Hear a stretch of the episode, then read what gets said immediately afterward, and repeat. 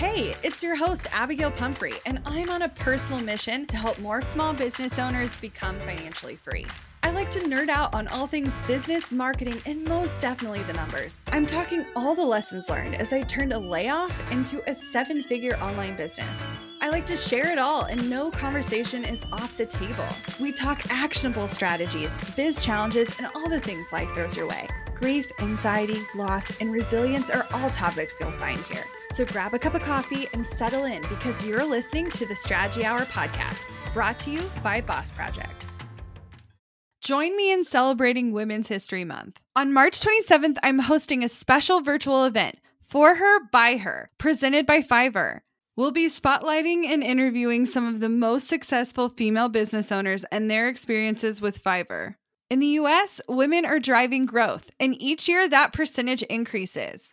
Women-led startups have more than doubled since 2020. And from 2019 to 2023, women-owned businesses' growth rate outpaced the rate of men's in new businesses, employment, and revenue. In this panel discussion, you'll hear from top female business owners who have not only started their own companies, but cater to women through their products and services. Don't miss out. Head to bossproject.com/RSVP and save your seat for this empowering event created by women for women. It's free to attend. I can't wait to see you there. That's bossproject.com/RSVP. This message is sponsored and brought to you by Fiverr. So I somehow managed to get through half of a book this weekend. Oh my Lanta. What did you read? Well, I've been listening to, but still. It counts.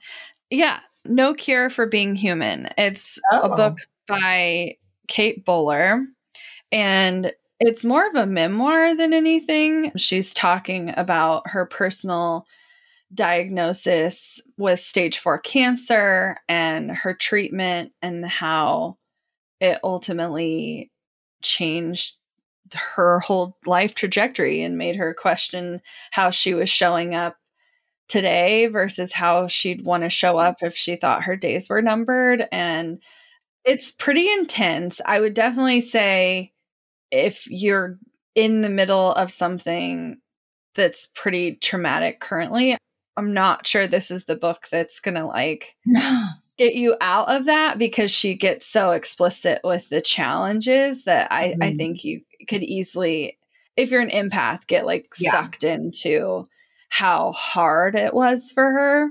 But I think for me, it's been interesting to think through, I don't know if you've been feeling this way lately, but I've talked about on the past in the show of once you've checked all these life boxes in your life and career, what does it look like to live a meaningful life? And it can get really frustrating to feel like you always have to live with purpose and impact. Yeah. And how do you just live something that's important? How do you just exist? To you?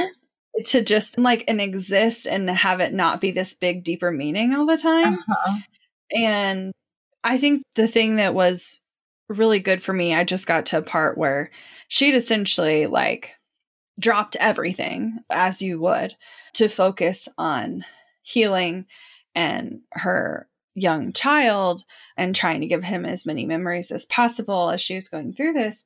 But there's a point in the book where she meets with her colleagues, and she's a professor who does a ton of research. And to achieve tenure, you have to do a set amount of research and provide a set amount of typically it's in most tenure settings, it's getting published in different research based scientific journals and things. Mm-hmm. I think for her specifically, it might even qualify to just have a book published, not necessarily in a scientific journal format, but to collect the research into one collection of thoughts.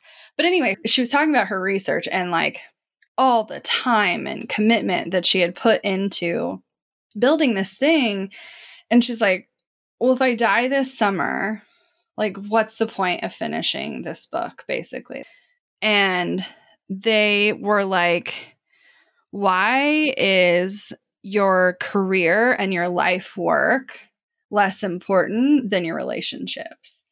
And it was really interesting to hear them talk about you know, if she had been super passionate in other areas, I think they would have pushed her to do those things. But her work is her passion. It is her love. Like, it is a huge part of who she is as a person.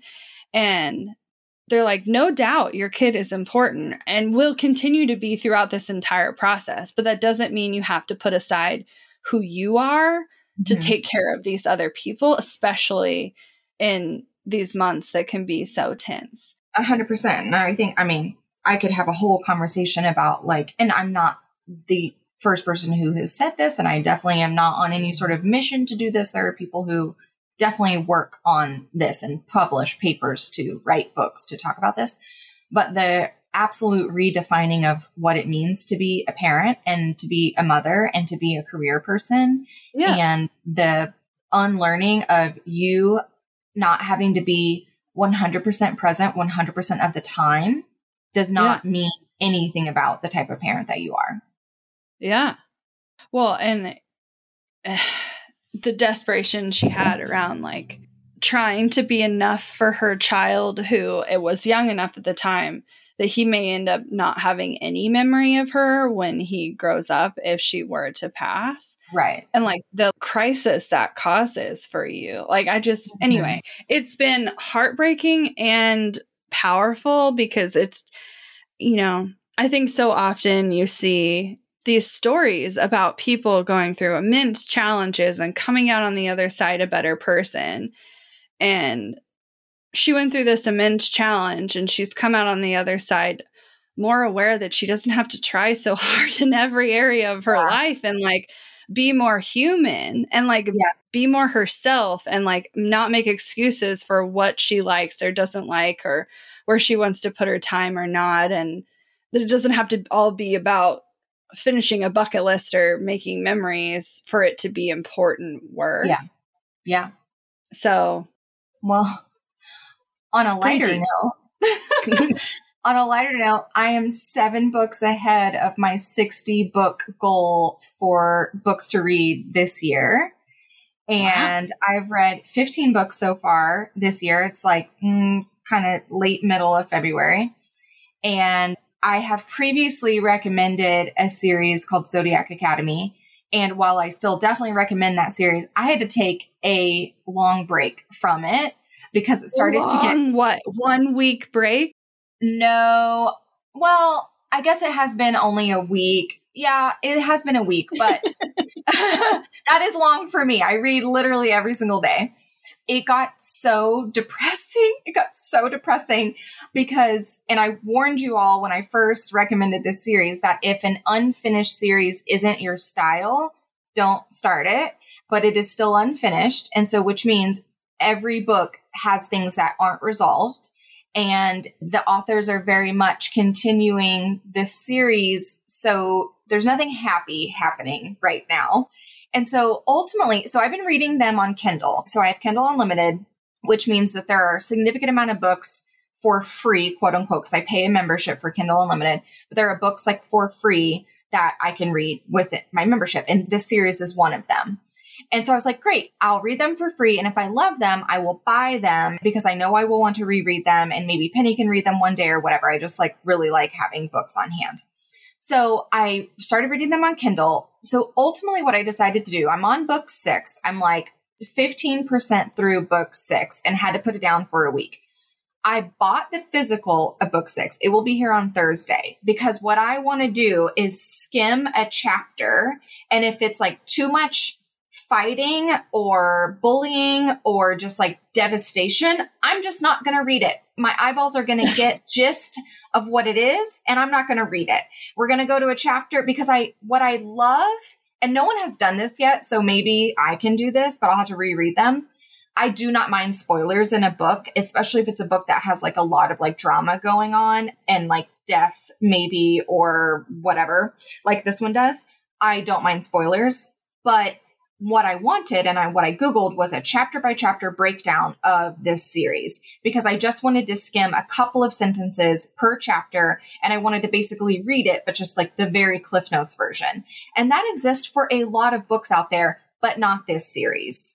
And so Maybe I'll do that. If you have done that, please send me the link and I will read your chapter by chapter breakdown. But I want to get it done in like 30 minutes and not the like 14 hours that it's going to take me.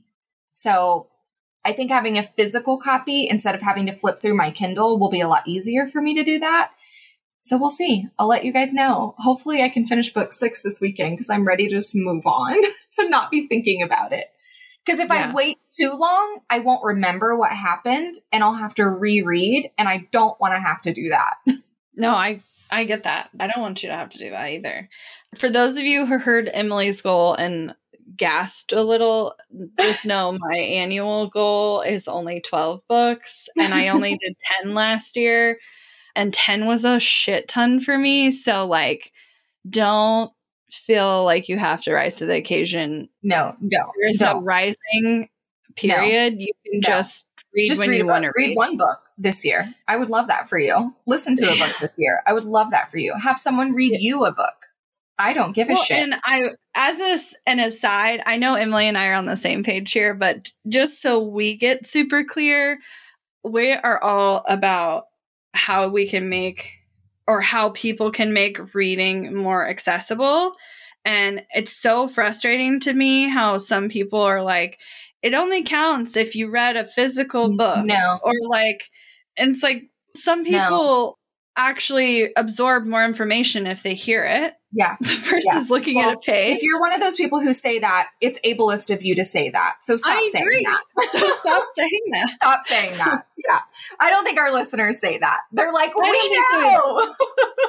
They're like, I couldn't agree more. But also, even if you know that that's untrue, if you still like give yourself crap about listening versus picking up physical books, stop it. Like, if that's all you have time for right now, whatever. That's why I'm wondering why you asked to borrow one of my books and why don't you just get it on Audible?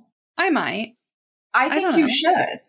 You think I should? I mean, that's how you consume it best, right? Not necessarily. It depends on what it is. I either binge read all at once or I listen over time. So like, I might listen 30 minutes a day for a week and finish a book, or I would physically read an entire book on like a Saturday. But like, I don't, well, it just you want to borrow for me, you cannot finish in a day. They are much longer than what you've been reading. Okay. Then I probably, maybe starting with an Audible book is good. I don't know. I still, even though I know, I still give myself shit about it. So we'll see. And I mean, I honestly think you should just get it because I've never listened to them on audio. And so if we have like our, don't we share an Audible account? It's like our work. Yeah. And it wasn't even on purpose because I signed up for Audible, but we share an Amazon. And so when I signed up, it was like, oh, you have to sign in with Amazon. I was like, here. Yeah. So Emily's Amazon. And then I was like, oh, there's already books in here. Whatever. I just was like, I could try to fix this or whatever. No, I think you'll use some Audible credits because I wouldn't be mad about that either because I would love to listen to it. Okay. Well, then you can just listen to it after I'm done. Yeah. You let me know when you're done. Well, if you need any book recs, don't hesitate to slide into my DMs. The reason why I fly through books so quickly, one, I am a very fast reader. I read all of the time. And I have the skill of like reading the first and the last of the sentence and my brain can just connect the dots, but I read a lot of romance. And so they're a lot shorter. And so I have fit in 3 books in between in this last week that I've taken a break off of Zodiac Academy and I've read 3 books. And so it's fine. It's good. It's normal. It's fine. Well, switching gears to the less that's not less creative. I think math can be creative. Yeah. Well, although we were talking about creative accounting and Brian was like, you literally can't say that. You can't say that. And we're like, yeah, but that's not what we mean. We're not talking about cooking the books here. And he's like, but that's just don't do that. Just don't say it. Okay, fine. All right. No, today I want to talk about profit and I want to talk about our relationship with profit as it changes when we're growing our businesses. We're not even growing, like literally as our businesses age, honestly, like that's the root of it because your business can age while not growing and it can still impact profit and profit can be different. And so I want to talk about from the majority of our listeners, y'all are service-based business owners. You're typically a one-woman show. Maybe you have a part-time employee, a contractor or two, and you probably in your first few years have seen significantly high profits. And then you're entering year 3, 4, 5 and beyond, and you either want to pay yourself more, hire more to get some stuff off your plate, or have other expenses like a new website or a bookkeeper or whatever it might be. And you're wanting to kind of reallocate funds.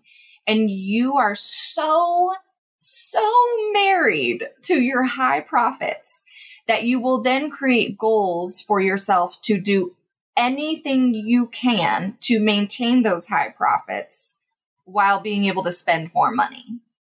I just really want people to give themselves a bit of a break here. So let's talk about, first of all, what is profit? And then specifically, how does that relationship change over time? So profit is your total income, all the money that comes in the door, all the cash. We're talking, I like to talk in a cash-based system accrual. I would not recommend unless you're over 10 million and you have bigger contracts going in and around. But unless, I'm going to say 99.999% of you should be in an accrual accounting system. So it's all the income you receive minus all of your expenses in the same set period. So if we're talking about a monthly basis, it would be all your income in 1 month minus all of your expenses in 1 month equals your profit for that month. Now, I personally prefer to look at profit before, when we started, it was before we paid ourselves anything. At this point, I look at profit after we've paid ourselves payroll, but before we've paid ourselves distributions. Yeah. And there's a variety of reasons why that has shifted for me over time. But for y'all, it's income minus expenses before you've paid yourself is your profit that we're talking about today. And it's, can be typical. I'm not saying it has to be this way, but it can be typical for a one-on-one service-based business owner to be seeing profits as high as 90%, 80%, 85%, 90%. Like, we're seeing those profit margins in a lot of business owners that we're working with. And they come to us and they're like, I literally do not know how to then make more money because this is already hard, or it's already got me at my capacity and I'm tired and I can't imagine turning the knob up to make more, like themselves personally make more, because they're so headstrong on keeping those same 85, 90% profits. And so we have to do a little bit of mindset work to disconnect our self-worth with our high profits, because those things are not the same. And I like the quickest tactic I can give you to start to slowly over time disconnect those things is just do some Googling about the profit margins that other industries see, that other businesses see. I remember when we were going through this ourselves a couple of years ago, we would kind of, beat ourselves up about profits dipping and going back up and dipping and going back up. And we're like, why can't we just maintain this? Like, a dream world, I'd want this number and I'd want it to be that over every single month, every single year, over and over again forever. And so Abby did some digging. I think you pulled up the businesses on Shark Tank, like what are their profit margins? And then businesses in the restaurant industry, what are their profit margins, or other retail spaces? Not that they're like ours at all. They obviously have a lot more expenses, but it just gave you some more awareness about how it could be. And then all of a sudden you're really happy with your 30%, your 40%. Yeah, because, a lot of businesses out there, they're operating on 15% or less profit margin because expenses are high, like things like running a restaurant. It's not just paying all of your staff, but also you have your location and rent and all of the tables and chairs and decor and menu costs. And then the kitchen and all the equipment in the kitchen, which Some you may have bought outright, but some you're renting, and then all of the food. And then, like, God forbid you have something that you do that's super special. Like, I know people who've spent $100,000 on an oven and oven, yeah. one oven. And yep. It's like, how do you ever crawl out of that? And not to say that you can't, you absolutely can. There's people who are doing well in these other industries, but it's also a big indication as to why you see higher failure rates in other industries because their overhead is so high. Yep. One of the benefits of being in a service-based industry is your primary costs is your labor, and it still needs to shift over time. And so, you know, a lot of it comes down to, are you charging enough? And we've spent a ton of time talking about that. But the thing I want you to start to understand is there is a juxtaposition between the business making more and you making more, because the bigger the business is, the more likely the less percentage of profit you will retain at a higher size, because you're going to need more support, more people, more software to maintain a business at a larger scale. And so if the profit margin goes down as you scale the size of the company, you will then need much more income to make a little bit more profit. And one of the things that I saw happen for one of our clients recently is she just looked at me and she's like, wait, so you're telling me I could have a business that brings in potentially half as much income, but I make the same dollars after expenses at like two very, very different sized companies? And I said, absolutely. Absolutely. Yeah. Money issues are a common stressor in any relationship. Monarch Money is the top-rated personal finance app that can get you and your partner on the same page without any extra cost. Monarch has built-in collaboration features, so together you can see your finances, budget, and get insights on your cash flow. It's the easiest way to manage any household finances. I've tried other finance apps in the past, and they didn't work the way I wanted them to.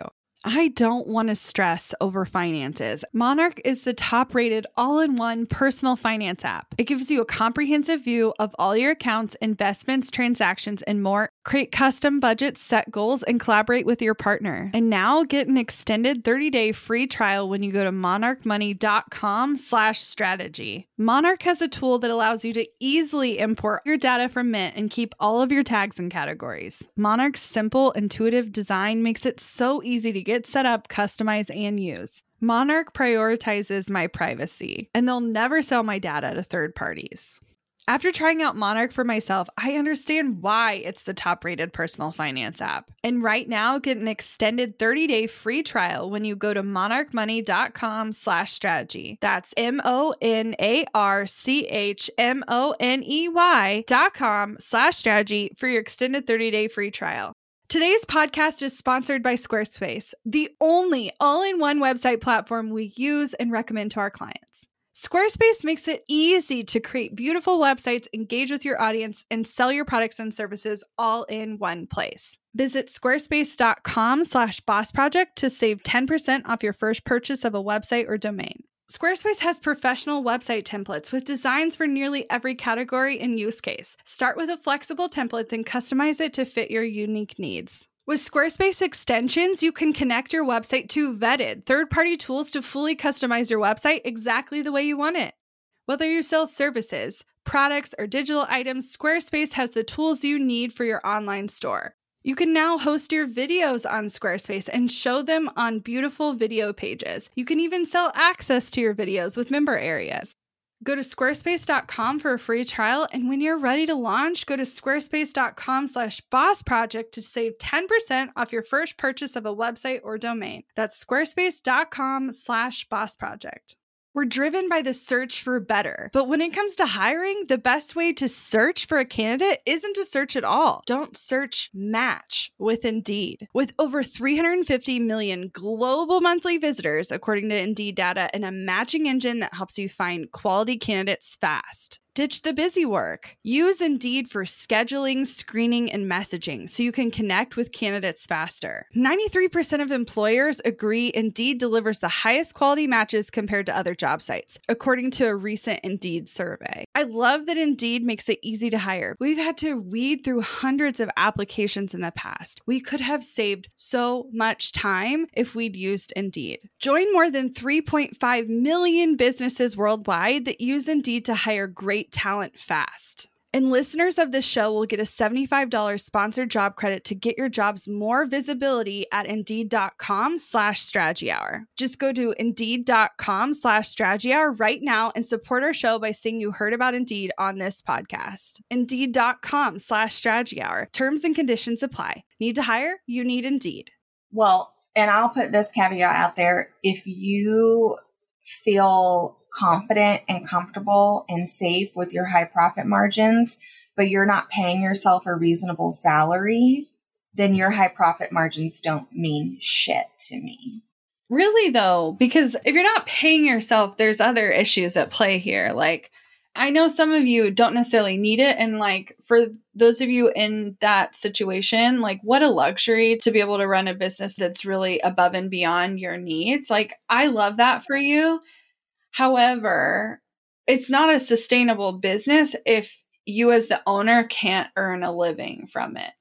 And so at the end of the day, it's usually a job's worth of hours to run, if not more than a typical job. And you should be paid appropriately to do that thing. Well, and because I will tell you, like, you can only not pay yourself a reasonable salary for so long. If you are wanting to expand your team, especially when you want to hire employees, like, you literally have to pay yourself a reasonable salary because of how taxes work and reporting works. So, well, you have to, or you could be audited and get in deep doo-doo by the IRS. So deep doo-doo. You don't want to make the IRS mad. Well, so my question to you, because I know how I feel about it and would be happy to share, but why then? Like, why grow a business to this size with this level of complication and a lower profit margin when you could potentially make the same amount with a smaller business at a higher profit margin? What is the benefit to you that's above and beyond the dollars? For me, in the way that we have grown our business, because we have a team, so therefore we see lower profit margins because it is expensive to run and maintain this company that we've built. For me, I'm going to use the wrong words, and I'm not trying to sit here and make anyone feel bad for what your version is, okay? This is literally speaking for myself and my perspective.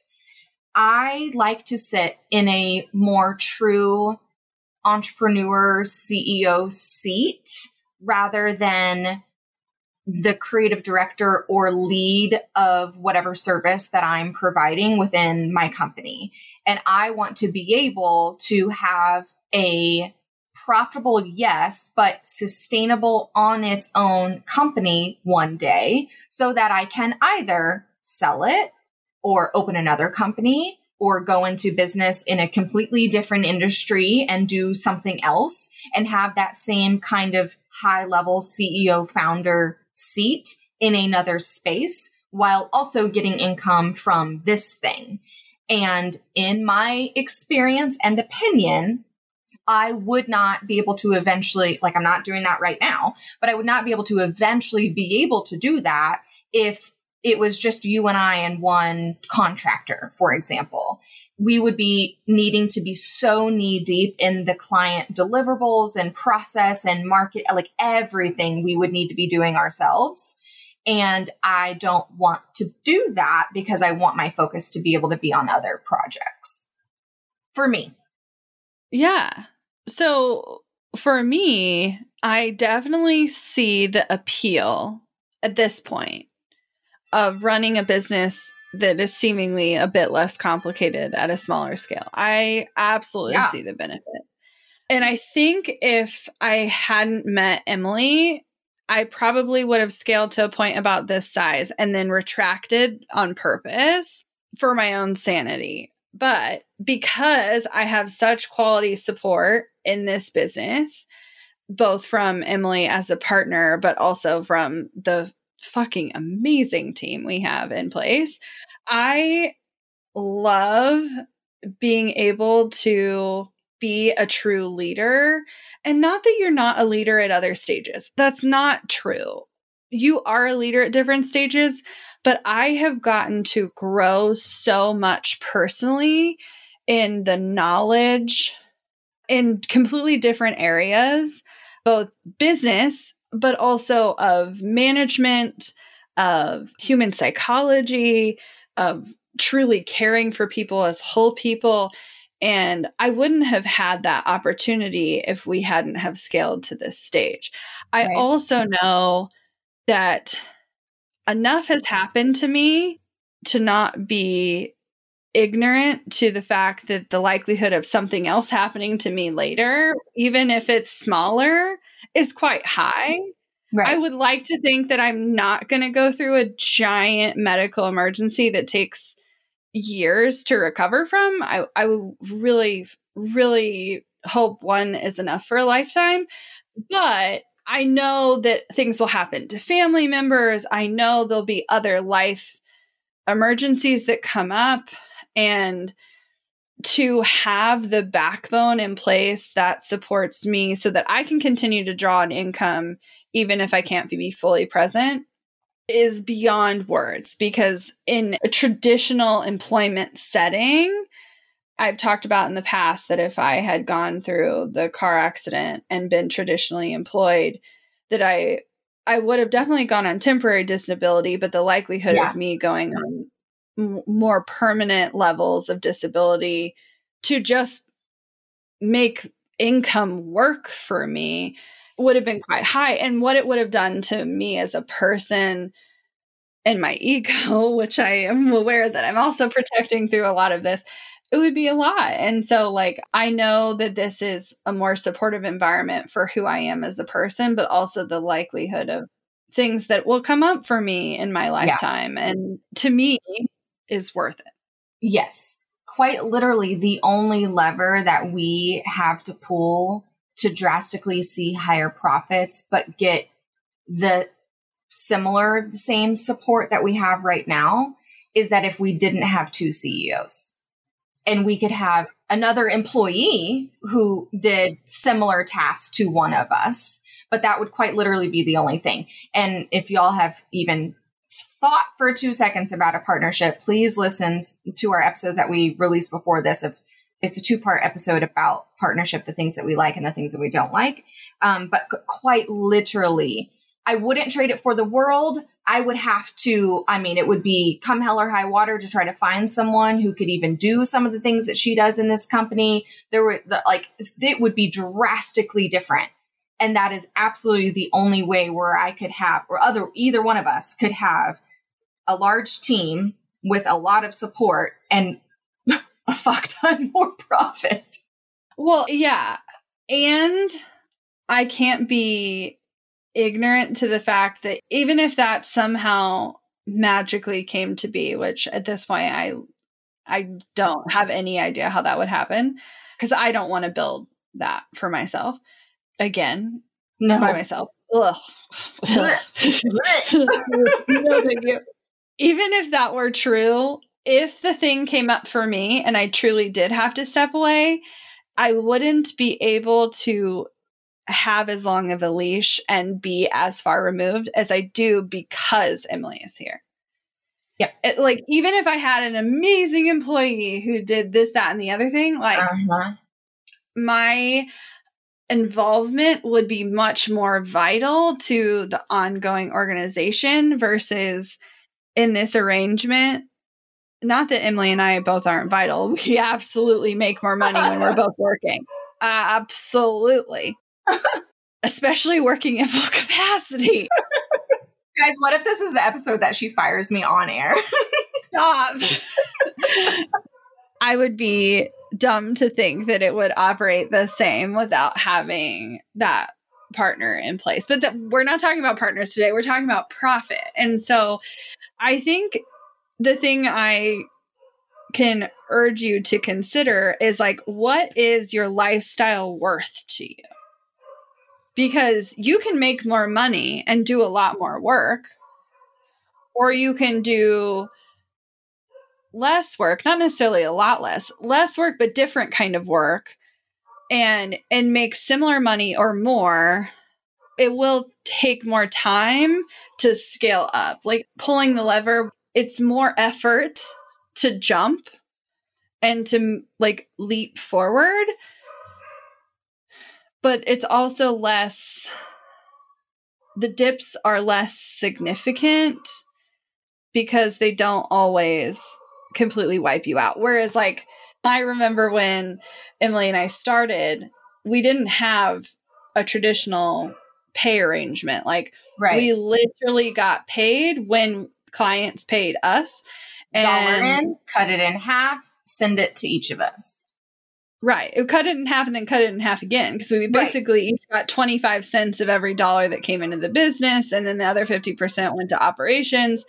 And that worked for a hot minute. But like, imagine months where you made $2,000 and then a month you made $30,000. How that impacts you personally is significantly different versus like, we built the business to the point now where we both have a reliable paycheck and our distributions still vary, but there's still like, to an extent, there's a predictable amount, like a consistent base, and then it can fluctuate based on performance, or not performance, but revenue.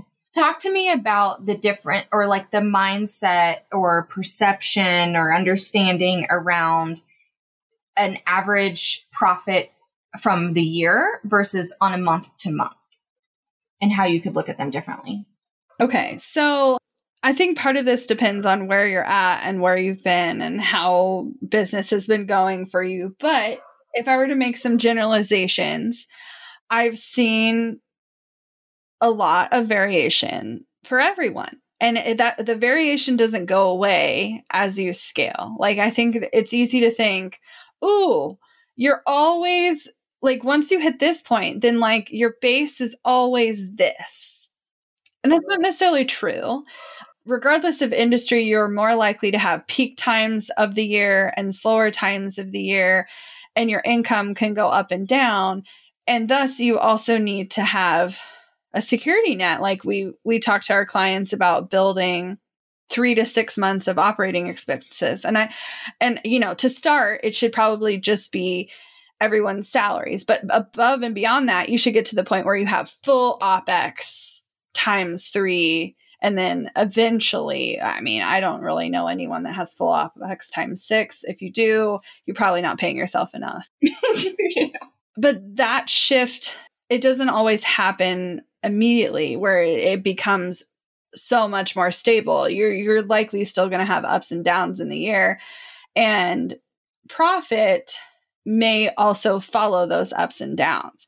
It's easy to think, oh, you should have a consistent profit margin that you keep every single month. But as you build your team, you may have a very stable operating expense that doesn't shift, but your income varies. And so some months you may make 20 or 30% in profit, and other months you may lose money. And that can be a really challenging thing to battle with your brain. But for me, I have really tried to reframe how I look at money and have it be less about a vanity metric and what the dollars end up saying at the end of the year, and more about how has my lifestyle shifted, and am I consistently funding the lifestyle I want? Because in many ways, I've made sometimes big leaps, sometimes smaller jumps of how my personal life has shifted and changed. But aside from when Jared left his job, like, I haven't had to make shifts backwards. I've been able to consistently keep and fund the same lifestyle choices. We definitely like moved our budget down a little bit when Jared left his architecture position, because we went from a 2 household income to 1 household income. And then that stayed that way for a while. But we realigned and got everything working, and then have been able to kind of keep that consistent. But it doesn't make it less good or bad if your profit comes in all one part of the year. Like we have one client who I know it's super challenging, but like she probably makes 80% of her income in 4 months of the year. And to plan for that financially can be tough. Okay. Yep. I'm not denying that planning for that can be tough. Right. It's wrapping your head around the fact that like, okay, take what you make in 3 or 4 months and spread that out over 12 months. And you've got to figure out how to save and then like spend accordingly in the months where income and revenue is lower, but it's not that you're not making money. Like, right. Because we've also had clients who paid themselves really heavily, like the other end of the spectrum, where they paid themselves really heavily up front, and then they got really frustrated about they had a lower income month, and then they had to cut their pay. And I'm like, you're in a $300,000, $350,000 company, and you've already drawn $75,000 out of the business. That's a lot. And I'm not saying you can't make more, but like to have a month, you know, if you're in September and you've already drawn that much out of the company, you only have 220 of the predictable 350, like that's almost half of what's come in so far. So you may have to slow down, and that doesn't also make you any less of a business owner just because you took months where you didn't make money. I think that the misconception that people have is that they need to always be making more and they always need to be growing. And the thing is, y'all aren't operating typically with expendable capital. And so you feel the bumps and ups and downs so much harder than a startup that has $2 million worth of runway. Yeah. You're just not in the same business. I'll take some free money. I always joke about that with Brian, because I'm just like, I want some capital. I want some free money. And Brian always comes back and he's like, it's never free. You would then have so many people's opinions about how you should be running your business. And the last thing you want is to be told what to do. And I was like, you don't know anything. He was like, case and point. Yeah, it's definitely not the same. And, you know, reporting to other people would be a wildly different game too.